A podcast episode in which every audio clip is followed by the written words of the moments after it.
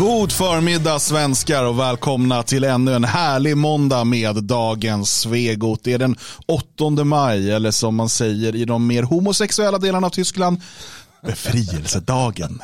Mm. Grattis, grattis, grattis eh, eh, och så vidare. Eh, och grattis till kung Charles. Just det, kung Du Charles. satt ja. alltså och tittade på det här Magnus. Självfallet. Hur gick detta till? Eller alltså, inte själva, gå inte igenom hela den att jag jag ceremonin. kan- jag kan jag, har sett att, jag har sett att vet du, Grim Reaper, döden var där. Ja, det där är jätteroligt. Det var han ju naturligtvis inte. Det Jo, jag har sett det. Ja, fast det var han ju inte. Och det var en nästan död gubbe som kröntes. Ja, gammal är han. Kung Charles är han. Varför igen. tittade du på det här? Jag var på kosläpp, tittade på liksom saker med själ. Varför tittade du på djävulens hantlangare på jorden? Ja, precis. Uh, nej, men jag tycker det är lite intressant ändå. I, I den här äh, ceremonin så har du ju då äh, du, du har alltså delar av ceremonin som går tillbaka till äh, 15-1300-tal. Du har till och med delar som går tillbaka till gammaltestamentenlig tid. Uh, hur, man, hur man gör och så vidare med, med själva små, alltså när man smörjer konungen och så vidare. Det, det är också intressant eftersom att det brittiska kungahuset uh, av hävd spårar sig tillbaka till kung David. Eh, och att du till exempel kan se sådana saker som eh, Stone of Scone som ligger under kröningsstolen i Westminster Abbey som är då Jakobsten enligt eh, liksom traditionen och så. Det finns en väldigt sån här en djup traditionell ehm, del som är kul att uppleva. Sen var det ju 70 år sedan. Jag har inte sett, jag såg inte den förra kröningen. Och- och så är det väldigt lite pompa och ståt i, i västvärlden nu för tiden. Ehm, det är väldigt sällan du ser den här typen av eh, händelser. Eh, modernismen har ju någonstans här trängt undan detta. Och därför tycker jag också att det var intressant. Ehm, så att, nej men det är lite roligt att, att se det. Sen kommer vi att se det om, om ett par år igen. Eh, när eh, Charles den tredje har gått vidare och eh, sonen Och då blir det inte Harry då? Nej, det blir inte Harry. Han, vilken sorglig stackare jag såg honom. Han Var han ju- där? Var Meghan Markle också där? Nej, hon ville inte. Nej. Det är så jävla, och så jävla, Ville alltså, inte. så att hon, hon Vadå så här, ville inte? Ja, men så här, pappa, min pappa kungen som ska bli kung, alltså krönas nu över e- och hon sa nej. Så han kom dit själv, såg allmänt härjad ut och så jävla kackad så det finns inte liksom. Men, eh, men jag måste bara säga att eh, det är väldigt bra att du säger det, lägger fram det på det här sättet med alla ceremonier och alla detaljer och sån här kröning som vi sällan ser och, och den här liksom bisarra pompan nästan. För eh, allas vår ovän Alex Schwulman, Oh. eh, för att köra lite eh, Tysk. tysk, eh, Mm. eh, han har ju en eh, DN-artikel som heter Varför började ingen fnissa när de skruvade fast kronan på Charles huvud? Och då ska han göra sig lustig Mm. över ceremonin givetvis med, med, med de här konstiga grejerna som man eh, får se en gång i livet Precis. ungefär som du säger. Och han fattar inte det, för han är så stendum pojken. Ja, ja visst. Nej, den här kronan väger tror jag 3,5 kilo eh, och man vill att den sitter ordentligt när han reser sig upp så att den inte Ja, men det, det är självklart man kan tänka som man, jag skrev- det är någon liksom underrubrik, jag orkar inte ens öppna artikeln för det är så dumt där. Eh, Charles sitter där i sin särk och när ärkebiskopen börjar prata låter han precis som tanterna i Monty Python. Ja men det är ju så med ceremonier. Ja, ja. Jag menar, titta på en, eh, gå in i synagogan eller ortodoxa kyrkan med rökelse och myrra och hela spektaklet och de kör ramser som ingen i världen fattar någonting vad de säger. Det är det som är en ceremoni. Det är ju själva idén med, med ceremonier och det här är till råga på allt en gudstjänst ska vi komma ihåg. Kröningen är en gudstjänst. Nej, men själva idén med ceremonier, om det är allt från frimurare till liksom vad man gör innan en match när man liksom hubba, hubba, hubba eller vad man nu gör. En sån här, de här i Nya Zeeland gör ju sina danser och så här. Allt det där det är ceremoniellt och om du lägger in något i det, om du tar det på allvar, då får du något tillbaka. Om du sitter som en modern liberal pissfitta och bara, ja då, då är du en själlös. Jag kan säga min första ortodoxa mässa var förvirrande. Kan jag tänka mig. För jag var inte beredd på att det skulle hållas mässa. Det var på eh, Kodrianos dödsplats. Eh, på hans Ja, ja. dödsdag när vi hade när man marsch i, där i, fram till hans dödsplats. Eh, och så här i efterhand var det väl självklart att, att de, det var ju präster med eller vad det nu heter i den kyrkan. Jag är dålig på det här. Eh, och, och sådär. Men jag bara plötsligt så var det massa rökelse och det var liksom vin och bröd och det var hände saker och alla ram, alla du vet mumlade saker och så här. Och Jag, jag stod där som en helt förvirrad utlänning. Ett, jag kan inte rumänska. Två, jag har aldrig deltagit på någon slags mässa. Och så bara, tre miljoner korstecken gjordes också så här. Ja, ja, okej. Okay. Jag är med, jag är med, hallå. Jag har, jag har en liknande upplevelse. Det var när jag, jag tog med Roberto Fiore som var på besök i Stockholm till katolska kyrkan. Och vi skulle, han skulle ju på mässa, de har ju mässor hela tiden. Och jag tänkte jag följer med in liksom och sådär. Och, och så tänkte jag då att man får ju ta seden dit man kommer. Så jag är väl med på det här. Mm. Helskotta, det var upp och ner och upp och ner och be och ner på knä upp och till sist satte jag mig bara, nej ni får göra det själva, jag orkar inte. Så jävla crossfit-pass. Ja men det var helt sinnessjukt man såg så här gamlingar som var så här hundra år gamla och som så här, bara knakade om dem. Så här, ja, ja, nej, men. Nej, så att, men då sa de det sen att det gör ingenting, du behövde absolut inte vara med, du är ju inte katolik så du kan ju bara sitta och hålla käften. Liksom. Ja. ja, just det. Ja. Nej, men så att jag tyckte det var helt klart värt att, att se denna ja. och, kröning och jag, jag, jag, fick med mig en massa saker därifrån. Mm. Jag, jag, och jag tycker att eh, man, man får helt enkelt bortse, någon skriver här i chatten att eh, Charles är bundis med allsköns mäktiga pedofiler. Och ja, han, han är säkert det, han har säkert fuff, miljoner inslag av fuffens eh, som är del, oh, delaktig i. Men skitsamma när det är den här ceremonin bara, det är bara en ceremoni. Den är, den är cool att se på och eh, den råkar vara vad den är spektakel kanske, men wow. Jag, jag tänker att eh, det här, här är det att hoppa i galen tunna och jag har den här diskussionen ofta. Nu är det då brittiska kungahuset, ibland är det svenska kungahuset och de säger ja men han är, inte, han är det och det och det. Ja, eh, det stämmer men det är ju inte, det är inte personen som är intressant utan det är ämbetet. Som i Sverige när, när samma typ av människor säger ja men ut med kungen, han är inte en svensk, bara lägg ner skiten. Ja, vi, Sverige har världens äldsta monarki, vi har världens äldsta regalier. Vi har världens näst äldsta flagga. Men vi är inte världens äldsta kung. Nej, det har vi inte. Men han, var, han, var, han har suttit eh, längst på tronen. Så han, svenska hade, regenter, ja. han hade hedersplatsen vid kröningen. För ja. att av alla som var där. Utav de som var där, okej, okay, du menar så. För att det är bara eh, danska... drottningen satt ju väldigt länge, hon satt 70 år va? Ja, men... Eh, men det är ju faktiskt intressant. Vi kommer få börja prata om det här mer i, i, under det här året. Vi har ju dels 500 år sedan Gustav Vasa valdes till kung. Mm. Eh, och det är också 50 år med Karl XVI Gustav på Precis. tronen, vilket är det längsta någon svensk regent någonsin har suttit. Ja. Det här liksom, det nämns bara i förbifarten.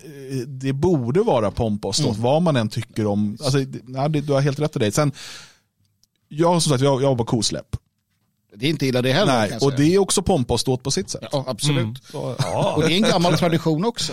Nej, men, av, så här, avvecklar vi äh, avvecklar vi monarkin som många, även nationalister säger att de vill för att eh, han inte är av rätt eh, ursprung och han är släkt med eh, han är släkt med eh, frans, franska anarkister och sådär. Han är mer släkt med engelsmän nu för tiden men i alla fall.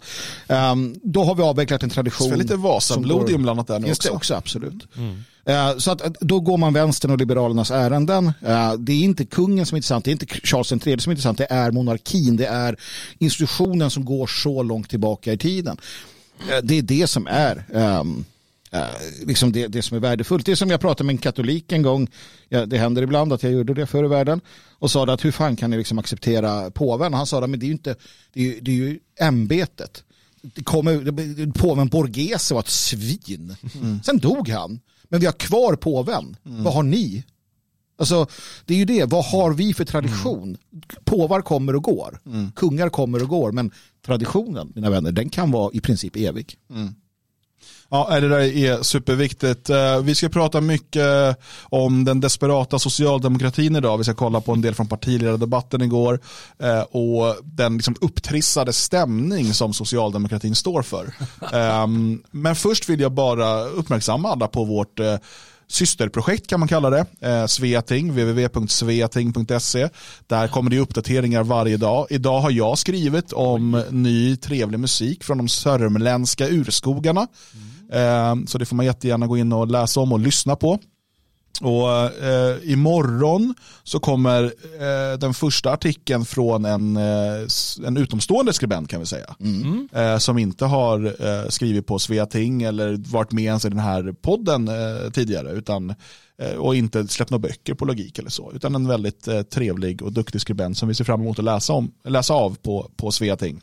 Och självklart är det så att det kommer komma både fler skribenter och om man vill vara med och skriva antingen som fast skribent eller som insändarskribent, då kan man väl eh, kan man inte höra av sig till dig då Jalle på något sätt? Jo, jo gör det. Eh, till exempel kontaktatlogik.se. Ja. Ja. Det är ett utmärkt sätt. Eh, Så antingen insändare eller om man känner att här, jag skulle kunna bidra regelbundet så kanske man kan ansöka om att bli en del av redaktionen. Man kan alltid skicka en text och bara se, ja, men gillar ni eller gillar ni inte? www.sveating.se eh, Förutom texter då så finns det podcasten på gamla och nya stigar. Eh, det finns inlästa ljudböcker och det finns e-böcker att ladda ner från Logikförlag. Eh, så in där och bli prenumerant antingen gratis eller betalande beroende på vad du vill ha tillgång till. Nu tänker jag att vi ska be- försöka ta oss in i Magdalena Anderssons eh, hjärna eh, och, och se vad vi kan grotta runt och hitta där helt enkelt. Hitta något sa du? Ja, vi ska försöka. Ja, men något är det ju och det är glöder tror jag just nu. Jo, det gör det. Eh, det är ett, ett glödgande hat eh, där inne. Hon är väldigt, väldigt, väldigt arg. Och hon är otrevlig, och det kommer vi se sen i partiledardebatten, på ett sätt som jag inte har sett sossar vara tidigare. Och jag jag vet att feminister skulle säga att det här, jag säger bara det här för att hon är kvinna nu. Män har alltid kunnat uttrycka sig så här. Men jag har inte varit med. Stefan Löfven, vad var det hårdaste han sa? Det, var, det är bara Det är käbbel. bara Ja. käbbel. Och så kastar han pappret. Nej, det är inte, men i princip. Ja, men någonting så. Men visst, det- det blir ju lite annorlunda när ett fruntimmer liksom går upp i, i och så där. Och sen att hon ser ut som, eller inte ser ut som, det var fel. Eh, hon, hon betedde sig lite, jag minns i Kallhälls centrum hade vi ju A-lagarna. Eh, och då var det en gång jag kom och skulle iväg, då var det en av A-lagartanterna där som var arg. Som, lika arg som Maggan över någon vin som hade stulit. Så hon tjöt som en fiskmånglerska. Eh, och sådär härjar. Och det var, det var den känslan jag fick när jag, när jag liksom betraktade Magdalena. Så att jag tror inte att hon är på så bra humör. Röker som en borstbindare gör hon också. Gör han det? Herregud. Ja, eh, vi ska kolla först på, hon, hon skrev ju då i Dagens Nyheter häromdagen och det här var ju någonting som man sen pratade också med partiledardebatten för att även den här artikeln tycker jag visar på ett nytt steg och vi, det är ju ganska länge sedan vi sa det att socialdemokratin eh, håller nu på att liksom trissar upp retoriken och man i stort sett skickar de här signalerna till, till våldsvänstern att liksom nu, är det, nu är det dags. Liksom. För att nu, nu är för det man säger hela tiden det är att demokratin står på spel.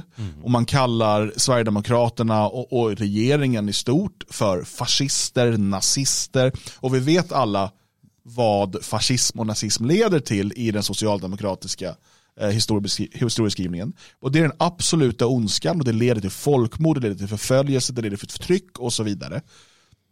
Och om du frågar vilken socialdemokrat som helst, om man säger så här, om du fick en eh, tidsmaskin och kunde resa tillbaka i tiden, vad hade du gjort då? Jag drog tillbaka och mörda Hitler, hade de sagt. Men du har ju chansen nu att mörda nya Hitler. Underförstått. För, alltså, det finns den här tonen hela tiden om att allt står på spel. Och eh, om vi inte stoppar fascisterna, då kommer vår demokrati försvinna och sen blir det förintelsen 2.0 och så vidare. Eh, och det finns tillräckligt med labila och farliga människor för att ett sånt budskap ska leda till våld och, och terror. Hennes, eh, hennes debattartikel där i DN den är full av de här grejerna om man läser mellan raderna. Som du säger, hon tar upp det här, eh, eh, den här Theodor som, eh, eh, som hade ihjäl, jag vet, kommer inte ihåg vad kvinnan hette där på Gotland. Eh, Ja, Wieselgren. Han tar, ju upp honom. Hon tar upp eh, det här med eh, hon, hon bränger och försöker få... eh, Sverigedemokraterna har alltid pratat om splittring. Hon pratar jättemycket om splittring eh, i artikeln och försöker själv utså split eh, givetvis. Hon tar upp massor av de här grejerna som du nämner fast mellan raderna. Jag, jag tror inte det är medvetet men det blir väl det på något sätt. Jag tror att det är ganska medvetet. Jag tror, att, jag tror också att det är medvetet. Man fylkar, man fylkar massorna, man, man sätter sin armé av socialdemokrater. Jag tror att hon pratar, ärligt talat tror jag att hon pratar mer till Socialdemokraterna än till eh, den autonoma vänstern eller liknande. Men kommer Att ni ihåg försöka- eh, Lars Ohlys tal efter valet 2010 när Sverigedemokraterna kom in i riksdagen, direkt efter valet på deras partivaka? För då står ju han och säger det, alltså han säger det att nu är det dags för den utomparlamentariska kampen, vi ska krossa rasism. Du vet, Det var den här typen, det är inte ordagrant jag parafraserar nu, men det var liksom det som var poängen. Och, det, och det då i Vänsterpartiet och deras nära kopplingar till våldsvänster mm. minst sagt. Mm. Um, och, så att den här retoriken har ju funnits hela tiden. I att liksom, och, och vi pratade Daniel Suhonen tidigare som sa det att liksom, behövs det så tar vi liksom våra Kalashnikovs och sådär. Um, så att när man uh, då läser vad hon skriver i den här debattartikeln, för det hon anklagar Sverigedemokraterna och regeringen för, det är ju att avskaffa demokratin och införa mm. fascism. Ja. Det, det, är liksom det, är det. som är hennes poäng. Um, hon skriver så här, men Sverigedemokraternas högerregim prioriterar inte detta utan ägnar sig åt helt andra saker. När civilsamhället kritiserade tidavtalet var Sverigedemokraterna snabbt ute och talade om att strypa medlen till civilsamhället i syfte att tysta kritiken. Ett, det där är inte sant. Eh, för det som var var ju att Civil Rights Defenders, som alltså är en, en vänsterextrem eh, företrädare om Helsingforskommittén och sånt där roligt. Eh, de var ute då och attackerade eh, Tidöavtalet.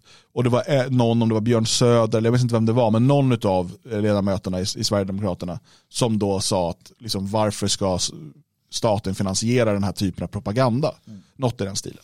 Det är allt. Alltså, det var inga vidare liksom, förslag i riksdagen, det var inga, men det här har de plockat upp som liksom... Ja, och kallar det civilsamhälle. Ja, att det är civilsamhället. och då ska vi veta det att eh, till exempel MUCF, Myndigheten för ungdom och civilfrågor, som då delar ut till exempel till ungdomsförbund, de vägrade till exempel, eh, alltså det är en, det är en myndighet då, som delar ut de här pengarna, eh, Sverigedemokraternas ungdomsförbund fick ju alltså inte bidrag som de andra ungdomsförbunden för man menar att de inte var demokratiska när Sverigedemokraterna till och med satt i riksdagen. Man uppnådde alla kvantitativa mål och så vidare men fick inte ta del av bidrag. När, för att då tyckte regeringen uppenbarligen, för de har ju fått, myndigheterna får ju sina regleringsbrev och liksom sina ramar att hålla sig i.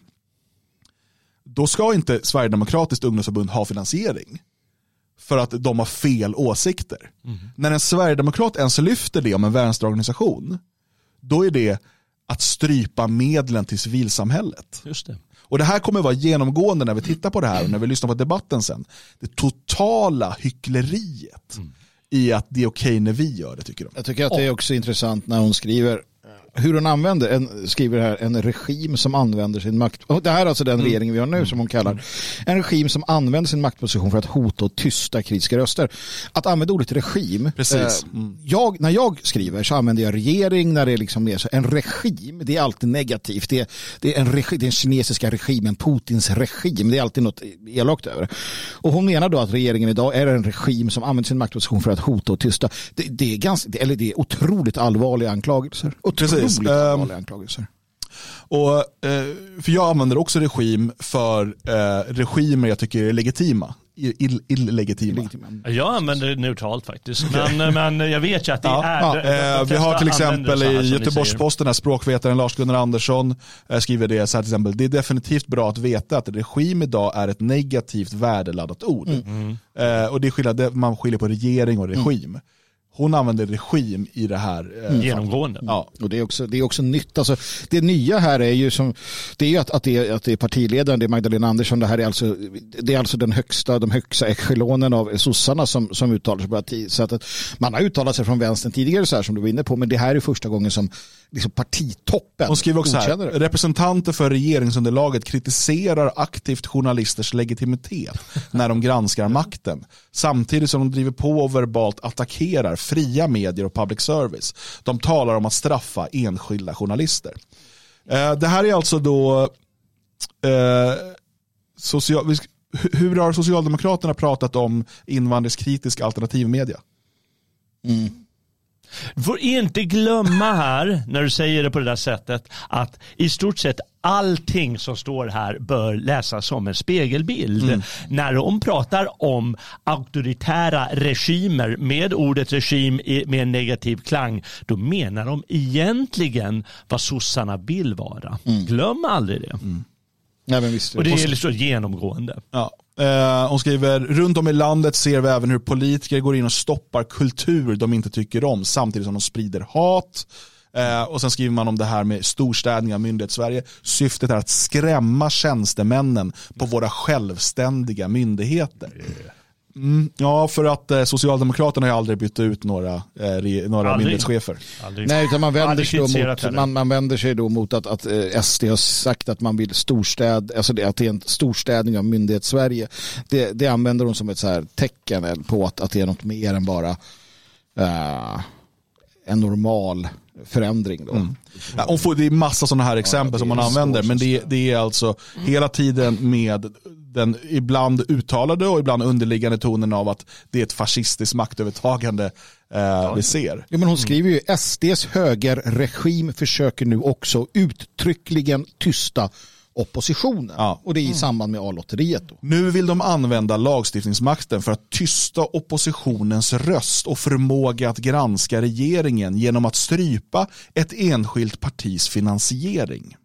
I en demokrati så bör ju då säkerhetspolisen omedelbart kopplas in för att utreda Jag vill, men jag vill läsa det här igen. Nu vill de använda lagstiftningsmakten för att tysta oppositionens röst och förmåga att granska regeringen genom att strypa ett enskilt partis finansiering. De klarar inte att göra det utan sitt lotteri. Om inte sossarna får driva fattigpensionärer till kronofogden genom att sälja spel och dobbel på kredit, då har inte de längre förmåga att granska makten. Det säger väl ganska mycket Vilket säger då, och vi vet också, om du tar bort, om du tar Socialdemokraternas partikassa och så tar du bort lotterierna och LO, då har de ungefär samma kassa som de andra partierna. Just det.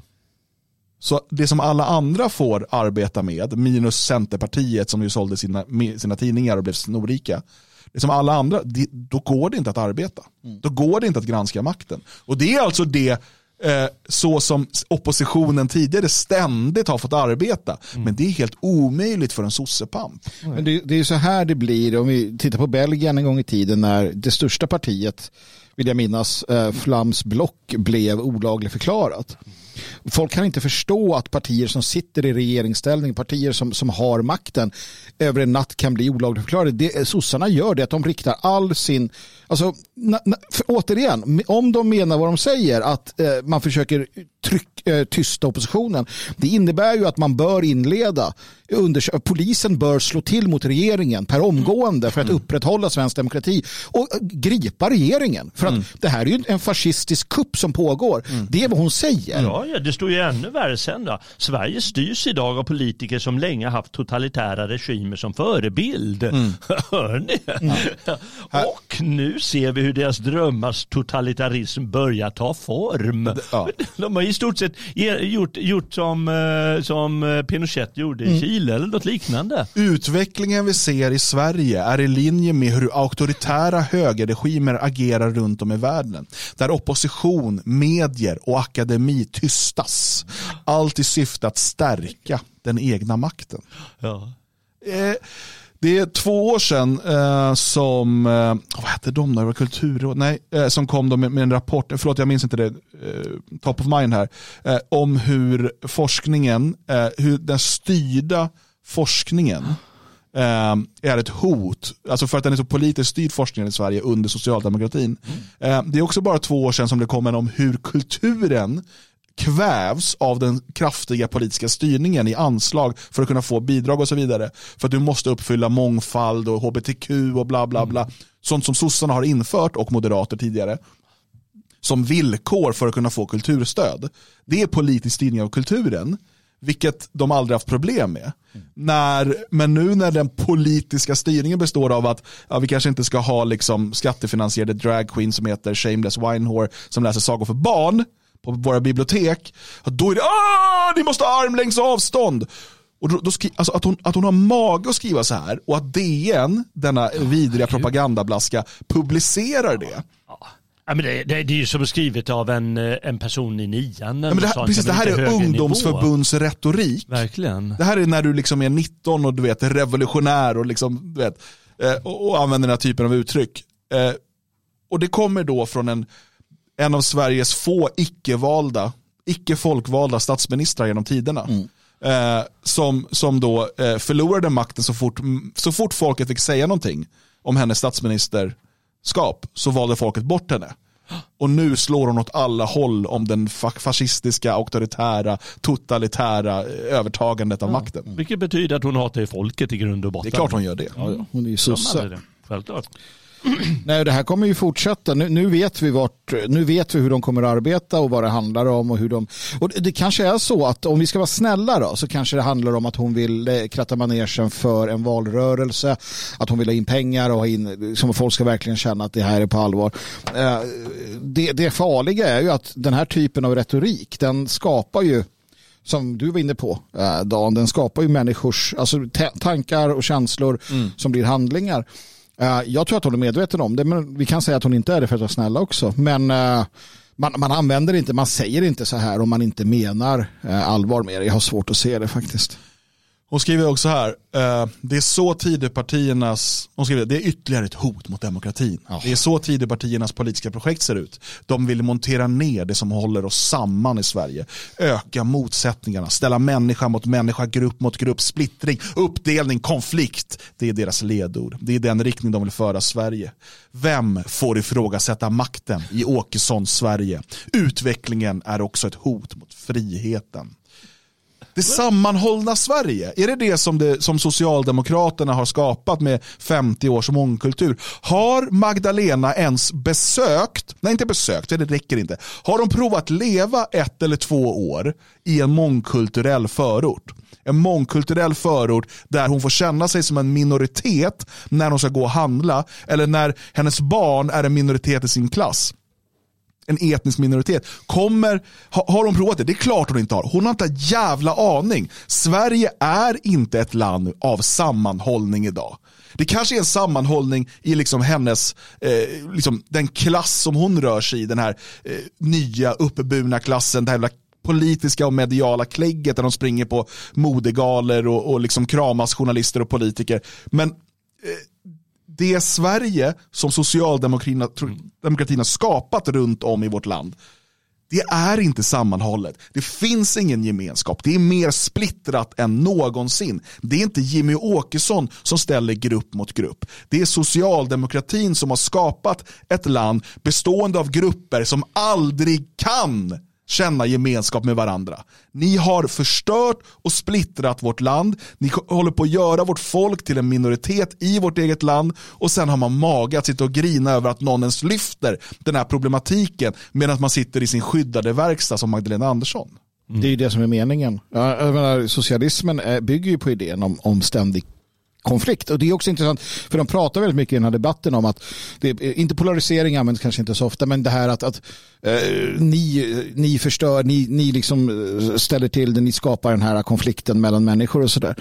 Faktum är att det är ju de som har det som inskrivet i sitt kommunistiska manifest, sin socialistiska grundidé, att det måste alltid vara konflikt för att man ska kunna gå vidare. Allting bygger på det, medan nationalister, konservativa, alltså att vi måste försöka hitta vägar till, tillbaka till varandra. Så att det är också fascinerande hur de bara... Och, och, och sen säger hon så här, till alla er som också är oroliga för den utvecklingen, engagera er, höj era röster. Vårt land behöver nu alla goda krafter som finns.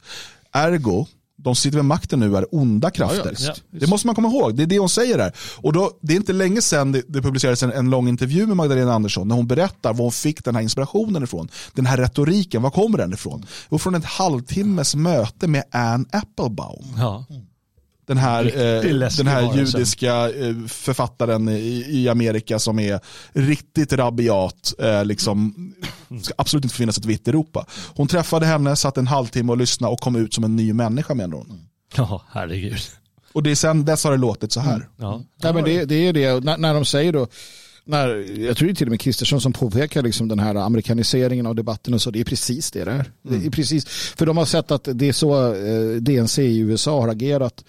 Eh, och det är den här nivån, det är den här konflikten man vill, eh, man vill liksom pumpa upp det till. Det, det har blivit en, en eh, jag tror att man, man inser från socialdemokratins sida att man håller på att förlora matchen. Man- Man håller på att tappa den djupa staten och så vidare. Och det man gör då det är att man krattar manegen för en mer auktoritär eh, liksom regim att, att, att kunna träda in i om man får tillbaka den. Alternativt att kunna slå på det här sättet. Ja, ja desperata är de onekligen. Men, men, men så har det här också med konflikt, inte bara det att de kanske har det inskrivet i grunden eller vad man har det till, utan en sån här sorts eh, regim, eh, som vi ändå får kalla Socialdemokraterna för, traditionell regim, eftersom de har haft makten i Sverige så mycket. De måste, om det inte finns konflikt, måste de skapa det. Mm. Det är ju så. Och här, de bygger ju, hon bygger ju en höna av en fjäder när hon säger till exempel när barnfamiljer och pensionärer har svårt att betala räkningarna och sätta mat på bordet och när skolor, sjukvård och äldreomsorg står på ruinens brant. Jag menar, riktigt så jävligt är det väl inte. Och om det är så jävligt, ja då vet vi ju vilka som, som har åstadkommit just det. Det är ju de själva givetvis. Så det bygger på att blåsa upp fruktansvärda hot. Jag menar, eh, Sverigedemokraterna det är ju ett eh, mellanmjölksparti. De har... Oj, vi är inte ens halvvägs men redan är gratisdelen slut.